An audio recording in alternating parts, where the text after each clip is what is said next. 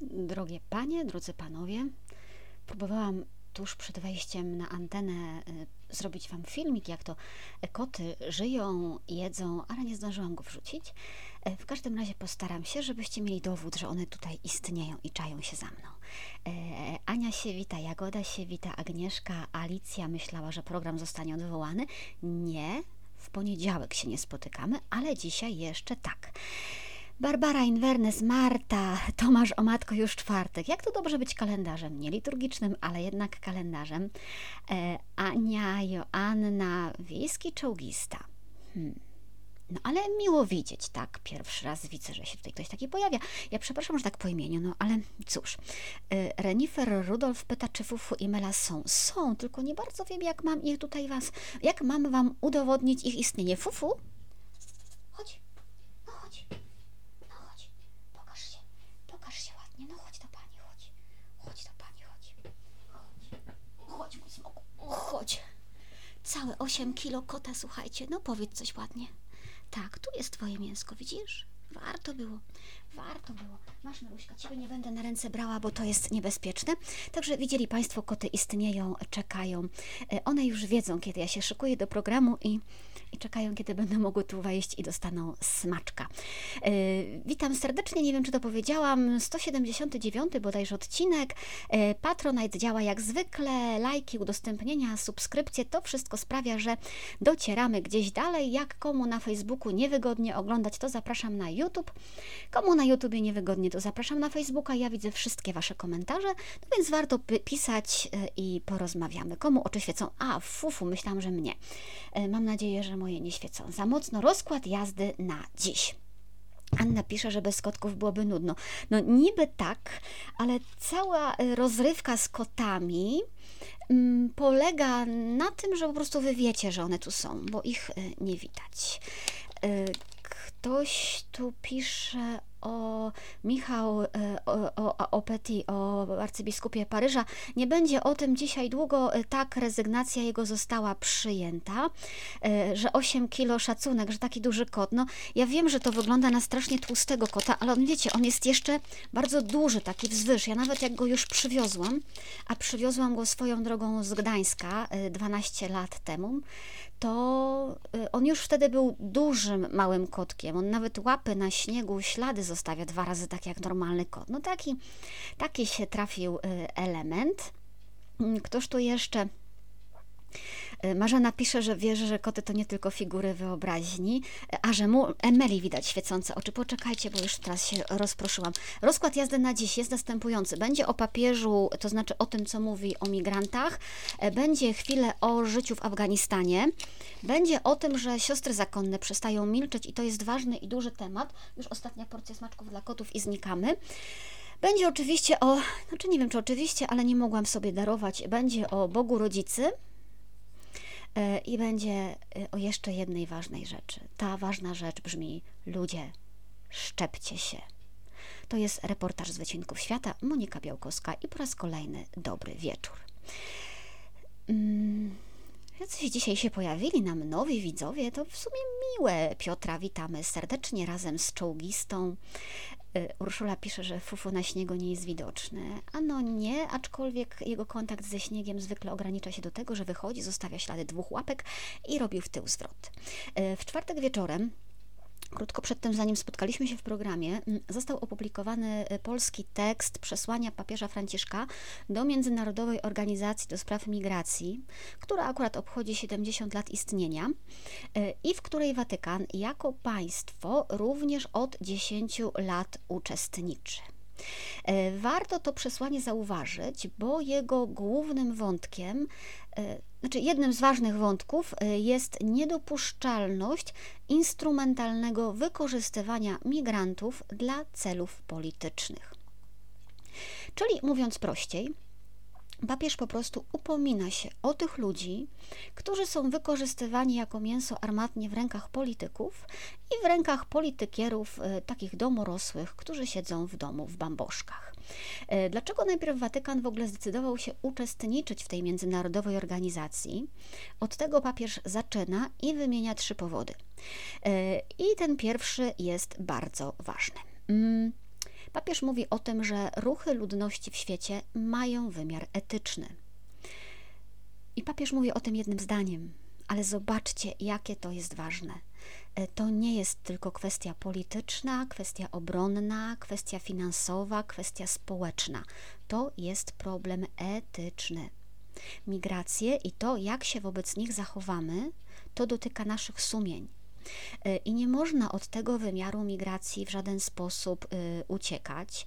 Nie można udawać, że to nie ma nic do rzeczy. Nie można mówić, że to jest idealizm, romantyzm albo piękno duchowstwo. Y, wymiar etyczny w tych migracjach będzie. I trzeba się to po prostu przyjąć. Nasz stosunek do migracji nigdy nie będzie moralnie obojętny. To jest pierwsza rzecz, którą y, chyba nie tylko warto zapamiętać, ale warto też przypominać innym. Y, Rafał pozdrawia, słucha z psem. Tak, ja tu wiem, że w tym programie psy i koty lubią uczestniczyć. Y, czy Paweł się meldował? Jest na spacerze z psem? Po drugie, Watykan zdecydował się przystąpić do tej międzynarodowej organizacji do spraw migracji, bo ma doświadczenie i ma rozwiniętą sieć pomocy osobom, które są wysiedlone y, i są wysiedlone na całym świecie, no więc może służyć pomocą. I po trzecie, przystąpił dlatego, że chce zapewnić wszechstronną pomoc. Y, I tu jest cytat: Wszystkim bez różnicy w oparciu o przyrodzoną godność wszystkich członków tej samej rodziny ludzkiej. E, te motywacje to nie są tylko motywacje papieża Franciszka, to są motywacje przystąpienia sprzed 10 lat. Uwielbiam Wasze komentarze. Dorota pisze, że kot zjada wieniec adwentowy. No cóż, jeszcze nie słyszałam o wieńcu adwentowym z szyneczki, ale myślę, że mój też by taki wieniec ruszył. Z czegoż ten wieniec pani Dorota ma? E, co dalej pisze sam papież Franciszek? Mm, na początku zwraca uwagę na rzecz kluczową, to znaczy o to, że w debacie o migracji nie chodzi wcale o samych tylko migrantów. W debacie o migracji chodzi o nas wszystkich. Chodzi o przeszłość i o przyszłość całych naszych społeczeństw. E, mówi, nie powinniśmy być zaskoczeni liczbą migrantów, ale raczej podchodzić do nich wszystkich jak do osób widzieć ich twarze, słuchać ich historii, starając się odpowiedzieć jak najlepiej potrafimy na ich szczególną sytuację osobistą i rodzinną. E, I wiecie, e, nie myślałam, że tak będę miała z papieżem Franciszkiem i że jest możliwe takie e, współmyślenie, tak? Że jest coś, co staram się powtarzać. Mam wrażenie, że nikt nie słucha, albo my tylko tutaj słuchamy, a za chwilę się okazuje, że papież myśli tak samo, tak? To daje takie duże poczucie bezpieczeństwa gdzieś w pewnym momencie. Papież pisze, taka odpowiedź wymaga ogromnej ludzkiej wrażliwości, sprawiedliwości i braterstwa. Musimy unikać dziś bardzo powszechnej pokusy wyrzucania wszystkiego, co kłopotliwe. Jest, to jest właśnie kultura odrzucania, którą tak często potępiałem. Ale zobaczcie, mamy tutaj wrażliwość, solidarność i braterstwo które w Polsce są tłumaczone jako lewactwo, sentymentalizm, pożyteczno-idiotyzm. Franciszek pisze, że chrześcijaństwo zachęca nas i że to właśnie chrześcijaństwo zachęca nas, żeby traktować drugiego człowieka tak, jak sami chcemy być traktowani i żebyśmy nie zaniedbywali gościnności wobec innych. I mówi, że to jest właśnie ten sposób, w jaki powinniśmy traktować również migrantów, ale on idzie jeszcze dalej. Jemu na migrantach zależy jeszcze bardziej. On nie tylko chce, żebyśmy my umieli ich przyjmować, on chce, żebyśmy zobaczyli, że ten drugi człowiek y, jest dla nas wartością, że y, przyjmując tego drugiego człowieka, my nie robimy jemu łaski, ale my y, robimy też dobrze samym sobie, tak? Że to jest dla nas dobre, że to jest dla nas pożyteczne. E, zwraca uwagę na to i się upomina o migrantów, którzy są wykorzystywani jako tania siła robocza, e, że w czasach e, COVID często to właśnie im w państwach nie udzielano pomocy z programów gospodarczych, że nie zapewniano w wielu krajach im dostępu do szczepień. No i co gorsza, tu właśnie to mówi, że właśnie migranci są wykorzystywani jako karty przetargowe w politycznych walkach. I tu pada ważne stwierdzenie, słuchajcie, które chyba wypadałoby powiesić sobie nad biurkiem. W jaki sposób można wykorzystać cierpienie i rozpacz do realizacji lub obrony programów politycznych, pyta papież. Jak względy polityczne mogą przeważyć, gdy w grę wchodzi godność osoby ludzkiej? Podstawowy brak ludzkiego szacunku na granicach państwowych umniejsza nasze człowieczeństwo. Poza politycznymi i prawnymi aspektami sytuacji nieuporządkowanych, nie wolno nam nigdy tracić z oczu ludzkiego oblicza migracji oraz faktu, że poza geograficznymi podziałami jesteśmy częścią jednej rodziny ludzkiej. Zobaczcie, e, to pojęcie rodziny ludzkiej. Ja się zastanawiam, kto w dzisiejszym takim podzielonym świecie naprawdę jeszcze myśli tą kategorią tej rodziny ludzkiej. Kto dzisiaj jeszcze potrafi widzieć człowieka bez metek narodowych, bez metek politycznych, lewackich, prawackich, czarnych i białych? E, a papież wraca do tego określenia i mówi: rodzina ludzka, jesteśmy jedną rodziną i nie poprzestaje tylko na zauważeniu problemu, ale też od razu wyznacza kierunki, co należy zrobić albo co można robić lepiej, czyli jak się możemy zachować wobec problemu migrantów. Po pierwsze, więc, i to jest bardzo ważne, e, im więcej będzie legalnych dróg, tym mniej prawdopodobne będzie, że migranci padną ofiarą handlarzy ludźmi, że będą narażeni na wyzysk, że będą narażeni na różne nadużycia w trakcie przemytu. Y, sytuacja jest trudna, ale z sytuacji nieprawidłowych trzeba szukać godnego wyjścia. Godnego, żeby uszanować w tej trudnej sytuacji godność ludzką. To jest priorytet. Nie, że coś trzeba rozwiązać szybko, nie, żeby wyszło na nasze. Tak, żeby wszyscy, jedna i druga strona, żebyśmy wszyscy zachowali ludzką godność. To już sami sobie to odnieście do bieżącej sytuacji. No w końcu na Was akurat można, można liczyć nie wiem, czemu one dzisiaj tak świecą, w ogóle jakieś takie, mm, bo tutaj ktoś, Ania pisze, że świecą dziś oczami koty jak reflektorami. Mm, druga rzecz, którą papież pokazuje jako wskazówkę na przyszłość, to jest integracja. E, integracja w tych procesach migracji jest wręcz kluczowa i ona wcale nie polega wprost na tym, że migranci się do nas dostosowują. Papież pokazuje, że integracja jest procesem dwukierunkowym. Ona polega na tym, że się wzajemnie poznajemy, że jesteśmy na siebie otwarci, że szanujemy swoje kultury, szanujemy przy tym prawo państw przyjmujących i że mamy świadomość, że to wszystko służy naszemu bogactwu wzajemnemu. Na tym polega integracja. E, migracja bez integracji zawsze będzie porażką. I znów to jest ważne, żeby zobaczyć, ile możemy w tej integracji od ludzi dostać. Y, dla mnie każde takie spotkanie jest. Znaczy, wiecie, ja nie lubię tego słowa ubogacenie, nie? Bo to słowo ubogacenie e, to jest takie kościółkowe, że już bardziej nie można, ale, ale ja wiem, że po każdym z tych spotkań ja naprawdę wychodzę inna, tak?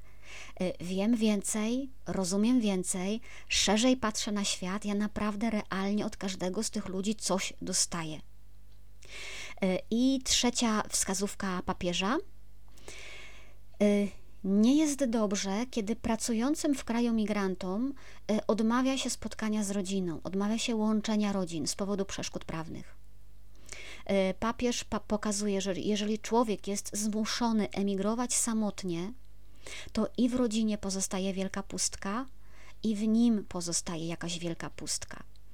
Wiecie, ostatnio spotkałam człowieka, y, ciut ode mnie młodszego z Syrii, który mieszka w Polsce, ma legalny pobyt, ożenił się dwa lata temu i nasze państwo nie pozwala, żeby żona do niego dołączyła.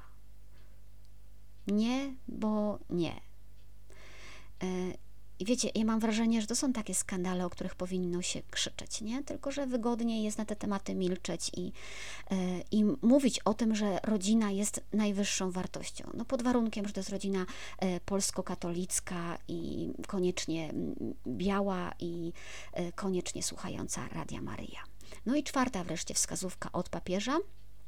Kiedy papież mówi, że trzeba e, zrobić wszystko na poziomie wspólnoty międzynarodowej, e, trzeba zrobić wszystko, żeby migracje były świadomym wyborem, a żeby nie były rozpaczliwą koniecznością. I to oznacza konieczność takiego zajęcia się tymi warunkami, które prowadzą do nielegalnej migracji. Zauważcie trochę tak na marginesie, że papież wcale nie mówi o tym, że trzeba zrobić wszystko, żeby migracje się skończyły. Mm, nie, on mówi, trzeba zrobić wszystko, żeby te migracje były godne i sprawiedliwe. Y, wie, że ludzie nie przestaną migrować, chociaż wielu by o tym marzyło. Ale też chce, żeby migracja nie musiała być jedynym sposobem przeżycia dla ludzi, którzy szukają spokoju i bezpieczeństwa. Bo migracja zawsze jest wysiłkiem, a jeżeli jest jedyną możliwością przetrwania, no to taka migracja jest równocześnie dramatem. Y, I o jeszcze jedno upomina się papież, y, o to, żeby, terminu, te, żeby tematu migracji nie redukować żeby nie zapominać, że z tematem migracji się będą wiązały kwestie nierówności społecznych, będą się wiązały kwestie degradacji środowiska, będą się wiązały kwestie zmian klimatu. Jeżeli mówimy o migrantach, to musimy mówić o ich marzeniach, musimy mówić o ich odwadze, ale musimy też mówić o ich dostępie do studiów za granicą, o łączeniu rodzin, o bezpieczeństwie, o ochronie pracy. I na koniec papież mówi: tak, to wszystko jest trudne. Tak, to jest cel dalekosiężny, ale i cytuję: Nie wolno nam zapominać, że nie chodzi tu o statystyki, ale o prawdziwych ludzi, których życie jest zagrożone. Kościół katolicki i jego instytucje będą kontynuować misję przyjmowania, ochrony, promocji i integracji osób przemieszczających się. To jest bardzo ważna deklaracja. Kościół katolicki będzie kontynuował tę misję, pisze papież e, Franciszek. Jagoda pisze, że właśnie dlatego lubi Brukselę. Tutaj mieszają się różne kultury, różne kolory skóry, mieszkamy obok siebie i czerpiemy z tej różnorodności. Cia, mm, wiesz, y, Jagoda, ja tak prywatę tu będę uprawiała, bo mojej mamie się spodobało latanie, a teraz z Poznania do Brukseli można latać. Więc my się pewnie tam wprosimy do tej waszej różnorodnej Brukseli. Y, nie wiem, czy tu można jeszcze coś dodać. Może tylko takie małe marzenie, wiecie, żeby mm, Kościół w Polsce, tu już też y, wspominaliście o tym w komentarzach, żeby poszedł za papieżem bo na razie naprawdę tylko mała część y, rozumie w ogóle to, co papież mówi, e, a chyba jeszcze mniej rozumie, y, dlaczego on o tym mówi. Anna pisze, sytuacja z zaprzyjaźnionej rodziny ormiańskiej. Dziecko dziesięcioletnie, urodzone w Polsce, chodzące tu do szkoły, miało być odesłane do Armenii, żeby załatwić prawo do dalszego pobytu w Polsce. No właśnie. E, skoro mówimy o obcokrajowcach, tak zerkam, bo mi się takie zamieszanie robiło na dole, ale nie, jednak siedzą spokojnie w tej chwili. Jolanta się wita, dołączyła do nas. Skoro jesteśmy przy temacie obcokrajowców, skoro jesteśmy przy temacie migracji, to e, przyjrzyjmy się, jak wygląda życie w Afganistanie tu i teraz. Mm, pisze o tym oczywiście Jagoda Grondecka, która jest tam na miejscu i doskonale sytuację zna. To tak, żeby mieć odpowiedź na pytanie, dlaczego oni y, wyjeżdżają. W Afganistanie w tej chwili zbliża się zima. Mm, ludzie nie mają czym ogrzać domów, y, zarobki spadły o połowę. Y, pięcioro dzieci trzeba wyżywić przez miesiąc ryżem, olejem, mąką, soczewicą, fasolą i odrobiną zielonej herbaty. Takie porcje przydziałowe. Kobiety praktycznie zostały już usunięte z życia społecznego, zostały odsunięte od pracy zawodowej poza pewnymi wyjątkami, na przykład w ochronie zdrowia. Talibowie zapewniają, że to jest tymczasowe, niespecjalnie ktoś w to wierzy. E, marzenia o tym, żeby dziewczynki poszły do szkoły, już w tej chwili są absolutnie nierealne. E, Afganistan jako kraj jest na skraju zapaści finansowej. Amerykanie odmawiają talibom jakiegokolwiek wsparcia, e, zamrozili rezerwy finansowe kraju. Finansowanie wstrzymały też międzynarodowe organizacje finansowe, czyli Bank Światowy, Międzynarodowy Fundusz Walutowy. Afgański system bankowy w tej chwili w ogóle jest sparaliżowany i de facto odcięty od świata. Inflacja galopuje, ceny zwłaszcza zwłaszcza jedzenia, rosną w zastraszającym tempie. Jagoda, jak ty nie będziesz jeszcze tutaj restauracją grecką kusiła, to, to ja wam się na Sylwestra zwalę na głowę. Żartowałam, nie dam rady na Sylwestra. Yy, Wygląda to w tej chwili w Afganistanie tak, że ludzie tak naprawdę stoją na poboczach dróg i wyprzedają za grosze swój majątek, to co mają w domach. Tylko y, pomyślcie, jak długo tak można, na jak długo to wystarcza y, i kto to ma kupić i ile w tych domach jest tych rzeczy na sprzedaż. No ale sprzedają to, co mają, bo dzieci chcą jeść, a w domu trzeba czymś napalić. Y, Agencja do Spraw Rozwoju prognozuje, że w połowie przyszłego roku, czyli za kilka miesięcy, 97% afgańskich rodzin będzie żyło poniżej granicy ubóstwa. Ta światowa granica ubóstwa to jest mniej niż dolar 90 centów na utrzymanie rodziny dziennie, tak? Dolar 90 centów na rodzinę dziennie. 97% mieszkańców Afganistanu. Specjalnie, specjalna wysłanniczka ONZ do Afganistanu już ostrzega, że kraj jest na granicy katastrofy humanitarnej. Yy, mówi też, że świat odwrócił się od Afgańczyków, że świat ich porzucił. I trzeba tutaj rozumieć dylematy. Słuchajcie, mm, banki wstrzymują finansowania, no bo nie chcą wspierać rządu talibów, który nie jest uznawany na arenie międzynarodowej i nie chcemy go yy, uznawać, tak? Ale jednocześnie ludzie tam zwyczajnie głodują. Najbardziej ten kryzys dotyka kobiety. Tutaj y, Urszula pisze w komentarzu, y, rzeczywiście jest tak, że są rodziny, które zwyczajnie z głodu zmuszone są sprzedawać swoje dzieci. Znaczy, dziewczynki, tak, bo one są najmniej opłacalne. I teraz nie da się tym ludziom pomóc, omijając rząd. I oczywiście pojawiają się tam jakieś mniejsze inicjatywy samo, sam, nie samo, pomocowe. Jagoda Grondecka pisze o inicjatywie, która zapewnia paczki z jedzeniem najbardziej potrzebującym, ale to jest kropla w morzu potrzeb. No i takie małe organizacje nie mają takich pieniędzy, jakie mógłby, nie, jakie mógłby dać tutaj świat. Teoretycznie można tę pomoc humanitarną zorganizować tak, żeby ją odseparować od y, politycznych pytań, tak? Y, od tego, żeby uznawać talibów za prawowity rząd, ale musiałyby być do tego złagodzone y, restrykcje. Pomoc musiałaby być przekazywana jednak przez ONZ z pominięciem talibów. Talibowie no, niby składają deklarację, że nie będą stwarzać przeszkód, ale czy się z tego wywiążą, nie wiadomo. Poza tym sami talibowie, z tego co Jagoda Grondecka pisze, oni sami są głodni, bo im rząd też nie płaci. E, zmuszają więc ludzi do tego, żeby oddawali im jedzenia. Y, nie mają kompetentnych ludzi do ogarnięcia logistyki pomocy. Tak? Oni potrafią bić, krzyczeć, wymachiwać bronią, ale nie organizować czy ułatwiać dotarcie gdzieś międzynarodowej pomocy. Oni często nawet nie umieją czytać i pisać, więc nie ma mowy nawet o tym, żeby sporządzili listy potrzebujących, czy żeby pomogli dystrybuować taką pomoc. E, czy dramatyczna historia w kraju nie zmusi talibów do daleko idących ustępstw? Pyta Jagoda Grondecka i odpowiada, że historia pokazuje, że niekoniecznie, bo już w czasie pierwszych rządów talibów w latach 90. afgańska gospodarka leżała w ruinie. E, połowa mieszkańców Kabulu żyła tylko dzięki dostawom e, zboża od organizacji humanitarnych i to nie skłoniło talibów do żadnych ustępstw. E, zwłaszcza do takich ustępstw e, w sprawach praw kobiet, czy wtedy wydania Osamy Bin Ladena. E, przy okazji oni mieli też nielegalne źródła dochodu. No i Jagoda Grondecka pisze, siła nacisku społeczności międzynarodowej nie jest aż tak duża, jak sądziliśmy na początku, bo talibowie wydają się gotowi skazać ludzi na cierpienie.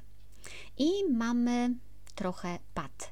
Ludzie głodują, Y, społeczność międzynarodowa nie chce wspierać talibów. Talibowie nie pójdą na ustępstwa, żeby ratować umierających ludzi. Włodzimierz pisze, że Afgańczycy y, nie postawili się talibom. Ja myślę, że Afgańczycy nie mieli po prostu siły, żeby postawić się talibom. Pamiętajmy, jak działa na człowieka też y, lęk. Co będzie z tymi ludźmi dalej? Czy są skazani na śmierć? Czy możemy sobie westchnąć, że są skazani na śmierć, bo sami są sobie winni, bo się nie postawili talibom? To jest cały świat, który no ani ja, ani nikt z Państwa nie znajdzie tutaj żadnej odpowiedzi.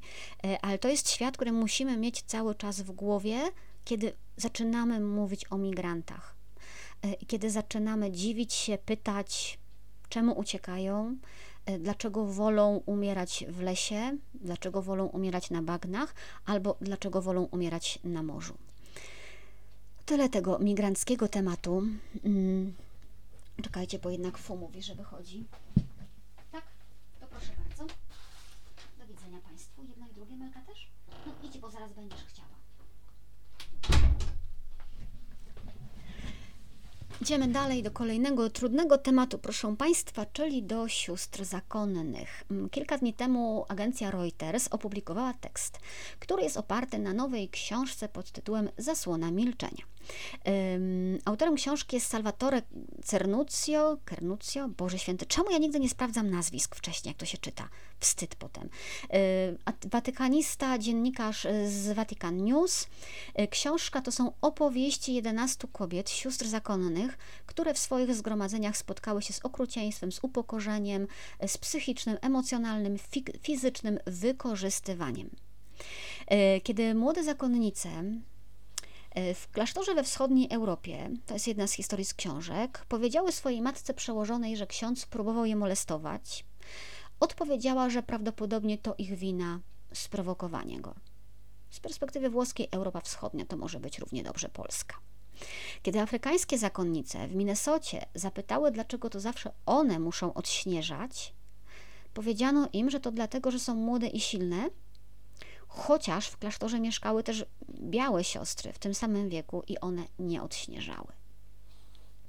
E, kiedy Marcela, kobieta z południowej Ameryki Południowej, jako dziewiętnastolatka, 20 lat temu, e, wstąpiła do zakonu sióstr klauzurowych we Włoszech, e, opowiada, że indoktrynacja tam była tak surowa, że młodsze siostry potrzebowały pozwolenia na pójście do łazienki i prosiły o środki sanitarne podczas menstruacji. E, I słyszały: Zawsze narzekasz, chcesz być święta czy nie? Mm. Jak słyszałam polskie historie, bo też je słyszałam, to były one na przykład takie o podsłuchiwaniu przez ścianę pokoju, że nowicjuszka bierze prysznic codziennie i trzeba było ją upomnieć, tak? Bo siostro słyszałam, że siostra bierze prysznic codziennie, bo siostra powinna go brać tylko dwa razy w tygodniu, w pozostałe dni myjemy się w misce, bo takie są zasady. To był już XXI wiek, a prysznic był po prostu w pokoju.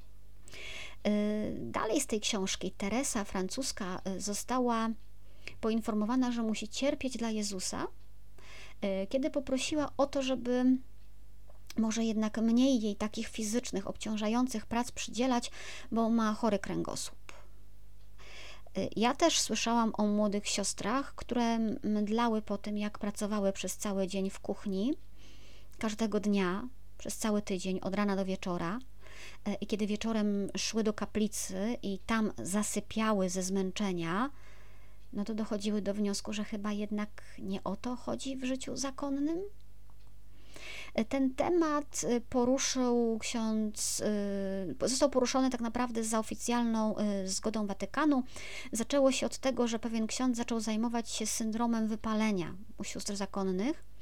No i jakby doszedł do tego, że za tym syndromem wypalenia stoi po prostu nadużywanie władzy ze strony przełożonych. No i trzeba się było tę sprawą y, zająć uważniej, zwłaszcza, że jakby uznano, że ona rzeczywiście została przesłonięta trochę przez problem wykorzystywania seksualnego dzieci. Problem ważny, wstrząsający, ale no nie jedyny. Już wcześniej L'Osservatore Romano w swoich tekstach zauważało, że w bardzo trudnej sytuacji są siostry zakonne, które są przysyłane do Rzymu przez swoje zgromadzenia z poleceniem pracy dla biskupów i dla kardynałów rzymskich, często z bardzo małym wynagrodzeniem albo zupełnie bez wynagrodzenia. E, zdarzało się, że młode, wykształcone kobiety pod takim pozorem my ci zaszczepimy dyscyplinę i posłuszeństwo, były posyłane do takich najprostszych prac, ogłupiających, i to prowadziło w prosty sposób do wypalenia. I to nie chodzi o to, że proste prace są złe, rozumiecie, ale kiedy ktoś od Was niczego nie oczekuje, kiedy ktoś ogranicza Waszą inicjatywę, ogranicza wiedzę, ogranicza kreatywność, kiedy to wszystko, co jest w Tobie cennego i indywidualnego, jest pokazywane jako słabość, której musisz się pozbyć, no to albo uciekasz, albo poddajesz się i się wypalasz i tkwisz w tym marazmie, przekonana, że Bóg tego chce. Tak jakby to było możliwe, że Bóg chce od nas podciętych skrzydeł i niejakości. E, w tej wspomnianej książce mówi się też wprost o tym, że te siostry, które zdołały odejść, były napiętnowane jako zdrajczynie, że miały trudności ze znalezieniem pracy w świecie. Ten problem nie jest specjalnie nowy. Y, bez wielkiego szumu, ale papież otworzył w Rzymie dom dla między innymi byłych sióstr zakonnych, które zostały opuszczone tak naprawdę przez zakony. Wtedy jeden z kardynałów miał tam odkryć, że, że nawet dochodziło do tego, że siostry były tak bardzo zostawione na lodzie, że po opuszczeniu zakonu y, jakaś tam jedna, nie wiem ile, o jakie tam chodziło liczby, były zmuszone się prostytuować, żeby w ogóle przeżyć. Bo z dnia na dzień, po iluś latach, zostawały kompletnie z niczym. Deon wczoraj y, wieczorem opublikował rozmowę z Tomasz, Tomasza Krzyżaka, y, właśnie z autorem tejże książki. I on mówi tak, biorąc pod uwagę ogromną liczbę klasztorów, zakonów, instytutów życia konsekrowanego i innych tego typu form życia, y, uważam, że zjawisko to jest bardziej rozległe niż możemy to sobie wyobrazić. Moje śledztwo otwiera tylko małe okienko. Dużym problemem związanym z tego rodzaju nadużyciami jest to, że są one często chowane w murach instytutów, co w wielu przypadkach uniemożliwia interwencję Kościoła instytucjonalnego. Są to nadużycia władzy i sumienia, a więc nadużycia subtelne, które na początku trudno jest rozpoznać i które często wywołują poczucie winy u ofiary. Dlatego wiele kobiet nie ma pojęcia, że przeżywa coś złego, myśląc, że to, co się dzieje, to ich wina, że Bóg je karze za to, że nie modliły się lub nie pracowały wystarczająco dobrze. I dlatego tego nie zgłaszają. A jeśli tak, to robią to bardzo późno. Robert pisze, że znajoma siostra zakrystianka nie miała w tygodniu dnia wolnego. Dzień wolny miały tylko wykształcone siostry pracujące w katechezie. No właśnie. Tymczasem w Polsce wczoraj wystartowały dwie inicjatywy z myślą właśnie o siostrach zakonnych. Pierwsza z nich to y, dyżur sióstr przy telefonie y, dla osób, które są zranione, wykorzystywane w kościele, często jest ważne, żeby być wysłuchanym przez kobietę. I teraz są dostępne numery telefonów, gdzie można zadzwonić. Tych sióstr, z tego co sprawdzałam, jest w tej chwili dziewięć. A druga inicjatywa to telefon zaufania, który nazywa się Siostry dla Sióstr. I ten telefon przeznaczony jest dla obecnych i byłych sióstr zakonnych, które albo doświadczyły przemocy seksualnej, albo spotkały osobę, które tej krzywdy doświadczyły. Tutaj trochę niepokoi mnie, zwłaszcza w kontekście, o czym mówiłam wcześniej, to ograniczenie o przemocy seksualnej. Dzisiaj wiemy już, że problem jest szerszy ale ufam, że te, które się spotkały po prostu z przemocą, no też z tego telefonu nie, nie odejdą z kwitkiem i ktoś się nimi zajmie. Chociaż przyznaję, ciekawa jestem jednej rzeczy. Czy akurat były siostry, które z różnych powodów odeszły ze zgromadzeń, na pewno będą chciały dzwonić na telefon zaufania prowadzony przez siostry? Bo tam jest zaznaczone, że dla byłych i obecnych. Ja to jednak myślę, że nie bardzo, bo to trochę tak, jakby ofiary pedofilii miały się zgłaszać do swojego księdza oprawcy. No, nie sądzę. Mam wrażenie, że tym byłym siostrom będzie jednak prościej rozmawiać z kimś, kto jest spoza tego systemu zakonnego, ale może mnie się tylko wydaje, ja się tak specjalnie na siostrach zakonnych y, nie znam, więc tylko podrzucam temat. Czytam jeszcze Wasze komentarze. Ania pisze, no właśnie, znam sytuację dziewczyny, która była w zakonie klauzurowym, została odesłana do domu, gdy zachorowała. Po kilkunastu latach w zakonie została chora, bez zawodu, miejsca do zamieszkania, pracy. Ja też taką historię znam, dziewczyny, która się w żaden sposób nie spodziewała, że po 15 latach usłyszy nie, nie będziesz dalej. To są olbrzymie trudności, słuchajcie, z takim dostosowaniem się do normalnego życia, bo, ksios, bo siostry, zwłaszcza w tym systemie życia klauzurowego, no to no, nie udawajmy, że żyją tak samo jak my, żyją zupełnie inaczej, tak.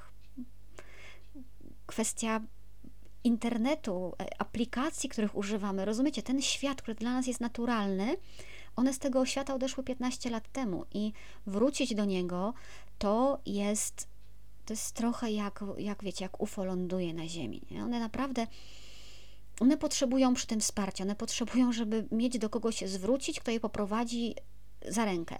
Jeżeli jest rodzina, to jest dobrze, ale jeżeli rodziny nie ma, albo rodzina, nie daj Boże, uznaje, że tutaj kogoś wyklniemy, no to wtedy rzeczywiście robi się dramat, bo odnaleźć się jest, y, może być bardzo trudno. Oczywiście siostrom, które żyją w zakonach czynnych, będzie dużo łatwiej, bo jakby ten kontakt ze światem mają na bieżąco. Robert pisze, że to ciekawy i smutny temat, kiedy siostra czy ksiądz zachoruje, zero wsparcia. No, teoretycznie możemy usłyszeć, że są domy księży emerytów i chory może tam zamieszkać. Jak to wygląda w praktyce, wszyscy wiemy. Może kiedyś o tym się da pogadać, zobaczymy. Ale tak, Robert ma rację, że w momencie choroby kończą się często y, przyjaźnie i wsparcia. Idziemy dalej, będzie słuchajcie o Bogu Rodzicy. No wiecie, że nie mogę sobie darować, nie? E, na pewno słyszeli Państwo o tym, co się wydarzyło na posiedzeniu Rady Miasta Stary Sącz. Poszło o wycofanie uchwały anty-LGBT. Uchwały anty-LGBT, tak szeroko podjęte, trzeba było zacząć wycofywać, kiedy się okazało, że nie będzie unijnych pieniędzy. E, no i przy głosowaniu tego wycofania ustawy, jedna z pań e, najpierw dramatycznym głosem apelowała do chciałam powiedzieć, że do wartości chrześcijańskich, ale nie, do tak zwanych wartości chrześcijańskich, bo ona nie mówiła, o, nie mówiła o wartościach, tylko o tym, że przecież wszyscy chodzimy do kościoła, tak? Chodzenie do kościoła nie jest wartością chrześcijańską, to nie tak. Yy, odwoływała się też do tradycji, Y, czyli do świętej Kingi, która jest w naszym kościele od tysiącleci. To fascynujące zjawisko jest, jako że święta, y, święta Kinga to tam bodajże 13, y, przełom XIII-XIV wieku, z tego co dobrze kojarzę, no więc jakby tysiącleci to ja bym jej tam nie liczyła, a jak ktoś nie potrafi do tysiąca zliczyć, to może niech się nie zajmuje ratowaniem narodu, tak, tylko od prostszych rzeczy zacznijmy. No a potem pani powstała i zaintonowała Bogu Rodzice ruchem ręki, takim, wiecie, takim dyskretnym, nie? Widać, widać. E, nakazując powstanie wszystkim, e, w tym również takim wyraźnie zdegustowanym młodym, którzy tam siedzieli z tyłu i wyraźnie robili chyba za obsługę techniczną w ogóle. Młodzi byli zdegustowani, przyznaję, że ja też. To znaczy tak, oczywiście szacunek dla pani radnej. Odśpiewała całość. Nie pomyliła słów nie pomyliła melodii gnieźnieńskiej z krakowską. Może tej pierwszej po prostu nie zna, słuchajcie. Mnie z tą krakowską jest trudno, dla mnie gnieźnieńska jest ładniejsza, już się z Grunwaldem tak nie kojarzy. Yy, może dlatego po prostu ją lubię, tak? Bo jest pobożna i nie ma militarnych konotacji. Niestety, ku tutaj rozpaczy mojego serca Gniezno nijak nie ma pomysłu na autopromocję. E, znalezienie tej naszej gnieźnieńskiej wersji jest na, na YouTubie jest sztuką. Nigdzie nie spotkałam oficjalnego nagrania, jakiegoś chóru, nic. Od jakiś pan organista widziałam tam z sanktuarium w Kawnicach, nagrał jak to śpiewa, a to tak pięknie brzmi, słuchajcie, w katedrze. No, ale to jest y, Gniezno, umie uszanować i docenić to, co ma. Jednym słowem, y, trzyma poziom. Zajrzyjcie do pana organisty i musicie uruchomić sobie wyobraźnię, podrzucę Wam link na YouTubie, wyobraźcie sobie, jak to śpiewa potężny chór w katedrze. To jest po prostu miodzio. Ale miało być o Bogu Rodzice, a nie o Gnieźnie. Pani radna zaśpiewała.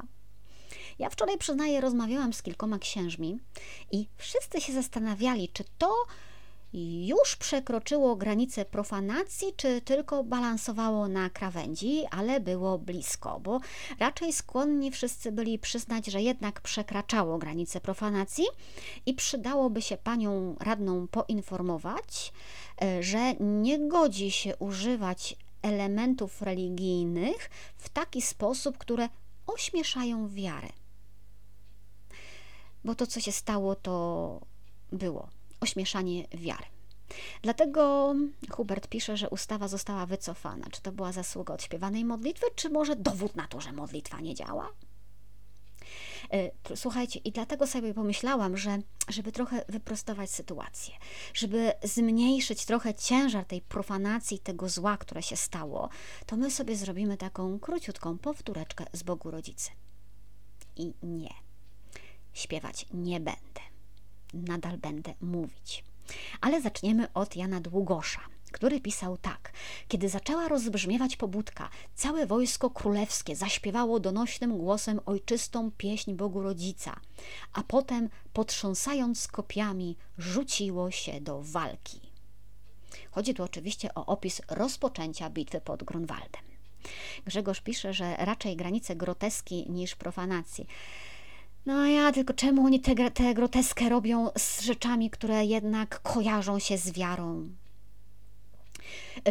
Po tej właśnie bitwie Bogu Rodzica stała się takim elementem, żeby nie powiedzieć wprost narzędziem, słuchajcie, takiej duchowej rywalizacji między Polakami a Krzyżakami. No bo wiecie, że Krzyżacy że krzyżacy no, byli jednak zakonem maryjnym, tak? Tak się nazywali. Państwo krzyżackie nazywano ziemią Matki Chrystusa. I kiedy Polacy zaśpiewali Bogu Rodzice, to oni jednak trochę weszli na ten krzyżacki teren. Oni trochę odebrali krzyżakom ten ich totem, tak, że tak to nazwiemy. Maryja nie była już krzyżaków, ona była też nasza, ona stała po naszej stronie, my ją zaśpiewaliśmy idąc do walki.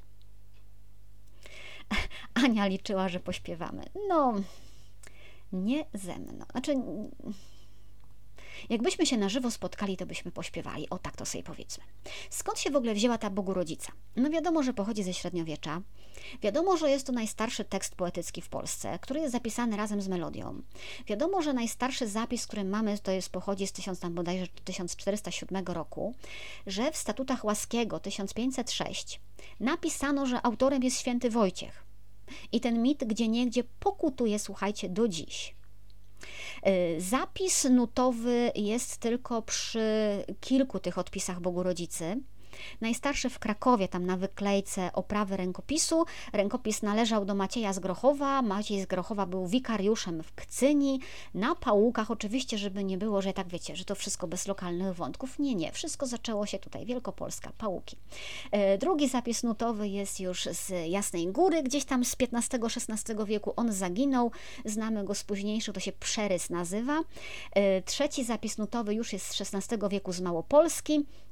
No i te trzy melodie są bardzo do siebie podobne. Oczywiście odczytanie ich jest sztuką, bo one są zapisane za y, pomocą różnej notacji, tak? To nie są, to nie są te nasze nutki, które my znamy. Jak te melodie można datować? No jedni powiedzą, że ona jest jeszcze z XIII wieku, inni powiedzą, że jest z końca XIV wieku, ale to wszystko są hipotezy, których rozstrzygnąć w tej chwili nie sposób i pewnie, dopóki się nie znajdzie jakiś cudowny, nie wiadomo skąd dokument, to nigdy tego już nie rozstrzygniemy. Nie wiadomo też, gdzie ta melodia powstała. Są badacze, którzy sugerują, że to jednak było Gniezno albo teren archidiecezji gnieźnieńskiej, bo tutaj były sprzyjające warunki ku temu. E, inni powiedzą, że to jednak Kraków był tutaj pierwszy, że w połowie XIII wieku taki kasztelan, który się Jan z Melsztyna nazywał, zapisał e, dziesięcinę na alterię świętego Antoniego e, przy kościele Wszystkich Świętych w Krakowie i że trzecią część tej dziesięciny kazał przeznaczyć na ćwiczenie uczniów w szkoły parafialnej w czci Matki Bożej i właśnie w śpiewaniu, ćwiczeniu z nimi Boga Rodzicy, tak? Czyli ta jedna trzecia dziesięciny na to miała iść. Długoż nazywał Bogu Rodzice tym śpiewem ojczystym, taką pieśnią narodową. I potem rzeczywiście przez długie lato, śpie, lata śpiewano Bogu Rodzice i na procesjach, i w kościołach, i w czasie świąt, i na polu walki. No wiadomo, Grunwald, e, ale też w bitwie pod Warną. E, Bogu Rodzice śpiewano po wyborze króla, po uroczystym Tedeum. To się wszystko ładnie łączyło. Te zwrotki tam w niej mnożono do 20 bodajże tych, tych zwrotek stworzono. Dodawano tam wezwania o męce państwie, pańskiej, wezwania wielkanocne, wezwania do świętych. E, ona pełniła trochę taką funkcję, mm, jaką dziś pełni litania. To była modlitwa, w której wzywano kolejne imiona na pomoc, na ratunek. W kolejnych imionach szukano oparcia. A w XVI wieku popularność Bogu Rodzicy zaczęła spadać. Najpierw przestano ją śpiewać tam, gdzie w miastach pojawili się cudzoziemcy, zwłaszcza protestanci.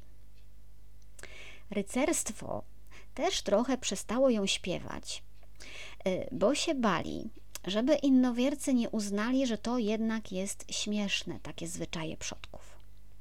No i z czasem doszło do tego, że te Bogurodzice śpiewano już tylko w domach, y, że mm, była pieśnią, y, to się nazywa pieśnią dziadowską, chociaż to nie chodziło o dziadostwo, tylko chodziło o taką pieśń śpiewaną przez wędrownych dziadów, tak? To już nie była pieśń liturgiczna ani rycerska. I wtedy było jedno miejsce w Polsce, gdzie o Bogu Rodzice wciąż dbano i gdzie nie pozwolono o Bogu Rodzicy zapomnieć. E, I to była katedra świętego Wojciecha w Gnieźnie. I tam y, Bogu Rodzice traktowano ze czcią y, w zasadzie przez cały czas. Od XVII wieku próbowano, próbowano przywrócić jej popularność. Zaczęły się pojawiać przedruki, Tekst Bogu Rodzicy się pojawił w Kronice Polskiej, y, na początku statutów koronnych, y, kolejne dzieła powstawały.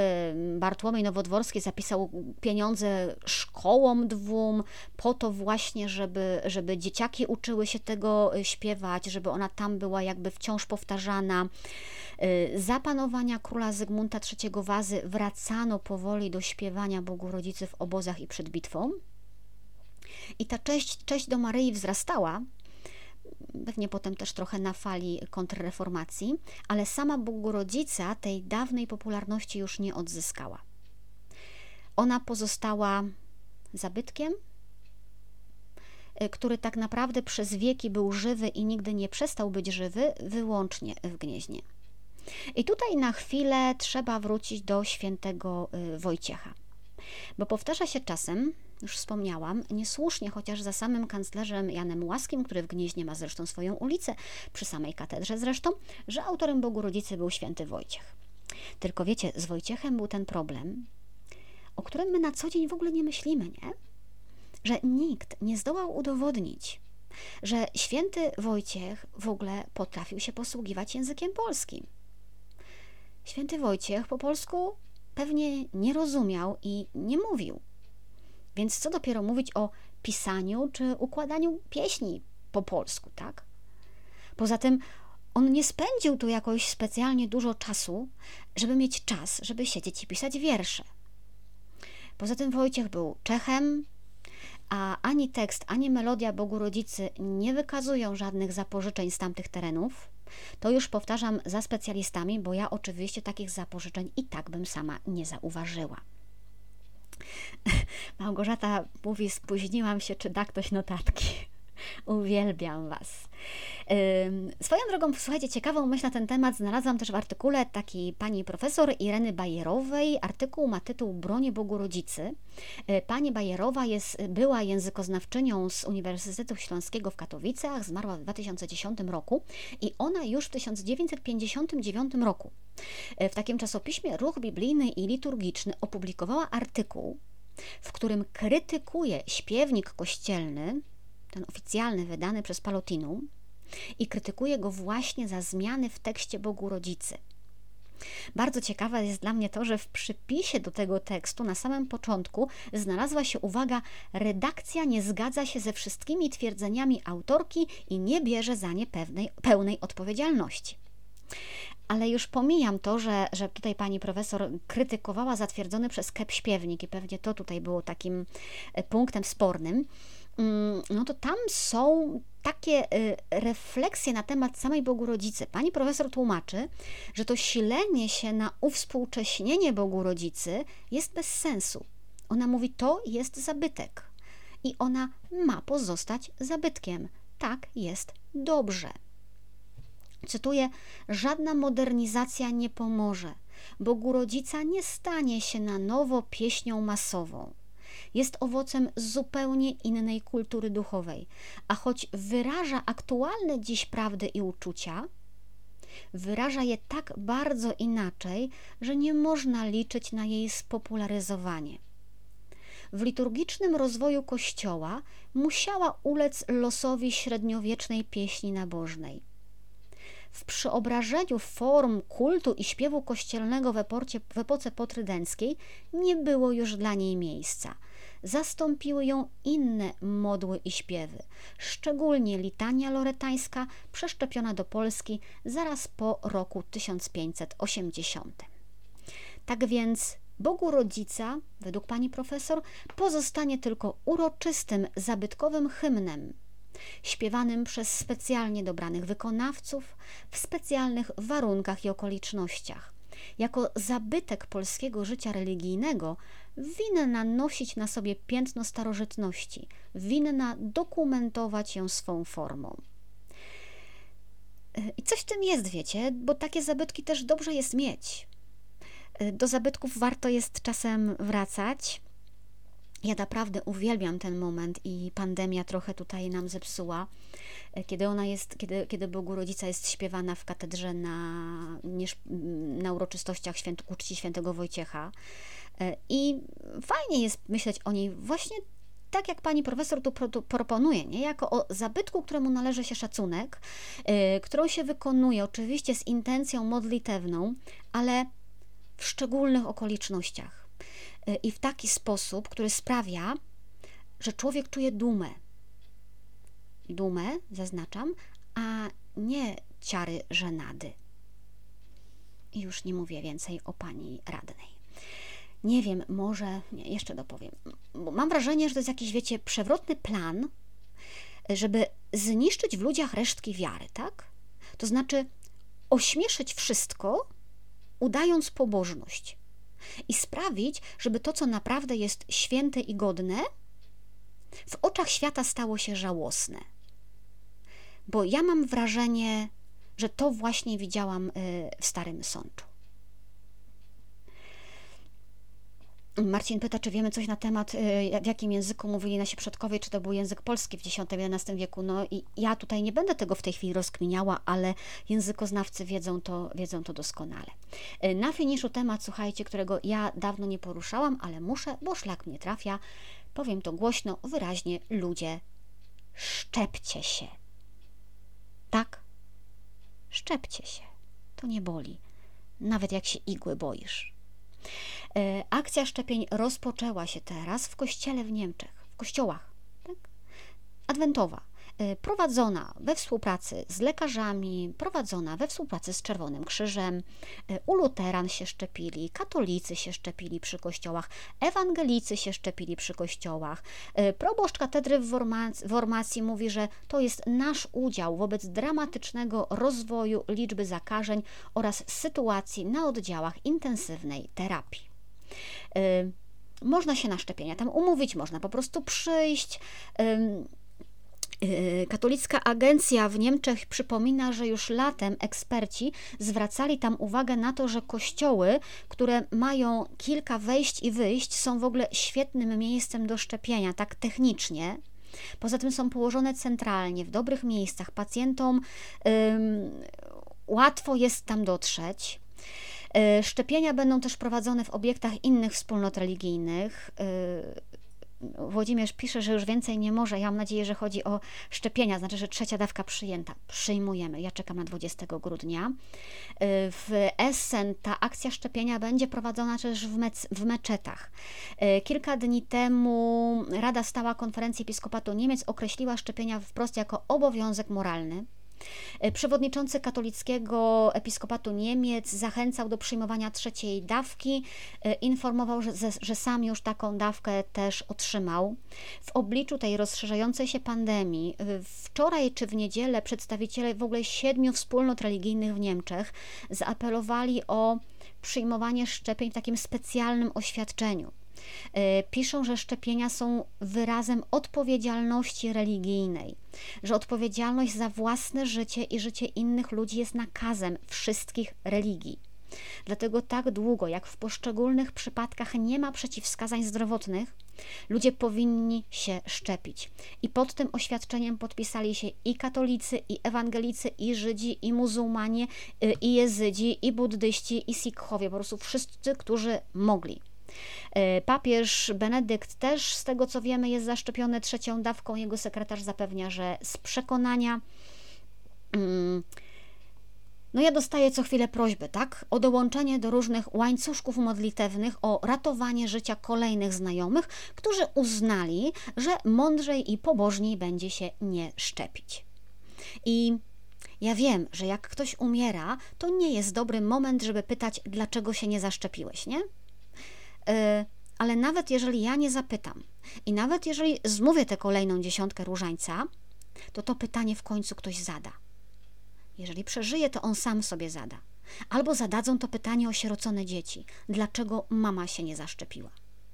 E, byłam w niedzielę e, na cmentarzu w Mogilnie, znam to miejsce od dziecka, bardzo je lubię. Nigdy nie widziałam, żeby było tyle jednocześnie klepsydr na tablicy wiszących. I to, co mnie uderzyło, ale naprawdę rzuciło się w oczy, to było to, ile tam jest świeżych krzyży to aż świeciło po oczach z każdej strony. Nowy grób, nowy grób, nowy grób, co kawałeczek, a to jest duży cmentarz. Dlatego ludzie, szczepcie się. Proszę, jesteście na świecie potrzebni. I nie krzyżujcie Panu Bogu, Panu Bogu planów, które On dla Was ma, e, skazując się na śmierć na własne życzenie. E, Pan Bóg daje człowiekowi inteligencję, mądrość, wiedzę, dał nam poznać mechanizmy, jakie rządzą tym światem, po to, żebyśmy mogli się przed chorobą ratować. Tyle na dziś. Jeszcze krótkie jeszcze krótkie ogłoszenie parafialne. W najbliższy poniedziałek, przypominam, programu nie będzie, jako że w porze programu y, ląduję y, w Göteborgu i y, no i obiecuję, że to będzie naprawdę ostatnia podróż w zbieraniu materiałów do książki. E, kolejne programy, słuchajcie, aż do końca grudnia prawdopodobnie będą miały ciut inny charakter. One będą spotkaniami z patronami i patroni też trochę tematy pociągną. E, mam nadzieję, że będzie interesująco. Mnie się ten plan, który powstaje, już bardzo podoba. E, to nie jest moje lenistwo. Ja oczywiście w tych programach też będę, żeby nie było złudzeń. Aż tak kontroli nie oddam. To nie jest moje lenistwo, to jest po prostu desperacka próba skończenia książki w terminie, więc potrzebuję wsparcia, tak? A że patronów mam najlepszych na świecie, to sami, to sami zobaczycie. Do grona patronów oczywiście można dołączyć, wejść na Patronite, wpisać nazwę programu, zadeklarować tam miesięczną wpłatę, nawet niedużą. Dzięki temu już podrzucam y, banerek. Y, dzięki temu i ja mogę prowadzić program dalej i mam cudne wsparcie. Y, wy macie trochę bliższy kontakt, możemy pogadać i różne inne bonusy. Zajrzyjcie na Patronite, zobaczcie jak to działa. I to tyle na dziś. Kto będzie tęsknił przez ten tydzień, to niech zagląda na Instagram. E, jest szansa, staram się o tym pamiętać, e, że będą tam się pojawiały jakieś szwedzkie obrazki na bieżąco, a my widzimy się dopiero za tydzień. Widzimy się w czwartek 9 grudnia. To już będzie po Mikołajkach. Ach podzielicie się, opowiecie, co znaleźliście na Mikołajki, czy u Was też y, szukało się w butach i czy buty trzeba było pastować. Y, do dzisiaj podejrzewam, że chodziło po prostu o wyrobienie w dzieciach nawyku dbania o buty. W moim przypadku, muszę powiedzieć, nie wyszło. Ania pisze, mój proboszcz publicznie wyśmiewa i szczepionki, i maseczki. I to są te momenty, kiedy miałam kończyć optymistycznie i wszystko mi psujecie bo się nie da optymistycznie zakończyć. Powtarzajcie z uporem, ludzie, szczepcie się, przekonajcie chociaż jednego. Y, któryś z posłów teraz, wczoraj, dzisiaj, chyba w portalu na temat, udzielał wywiadu. Jemu żona umarła, on przeżył y, i zaszczepił się po tym, jak przeżył. Powiedział, że drugi raz takiej choroby by już nie dał rady przeżyć że to było tak ciężkie doświadczenie i przyznał się, że chciał udawać chojraka i odważnego. Jakie Mikołajki, Mikołaj. Słuchajcie, o Mikołaju, Mikołajkach, butach i gwiazdorach nie będziemy rozmawiać, bo pewnie większość z Was jest z tej strony Polski, która nie wiadomo dlaczego Mikołaja, prezent od Mikołaja dostaje dwa razy w roku. Dlaczego dwa razy w roku? Dlaczego on przychodzi 6 i 24? Wytłumaczcie mi to. Przecież wiadomo, że Mikołaj jest 6 grudnia i w każdym normalnym domu 24 grudnia prezenty przynosi gwiazdor. Czekam na wojnę w komentarzach. To był program Reportaż z Wycinków Świata. Monika Białkowska. Dobrej nocy.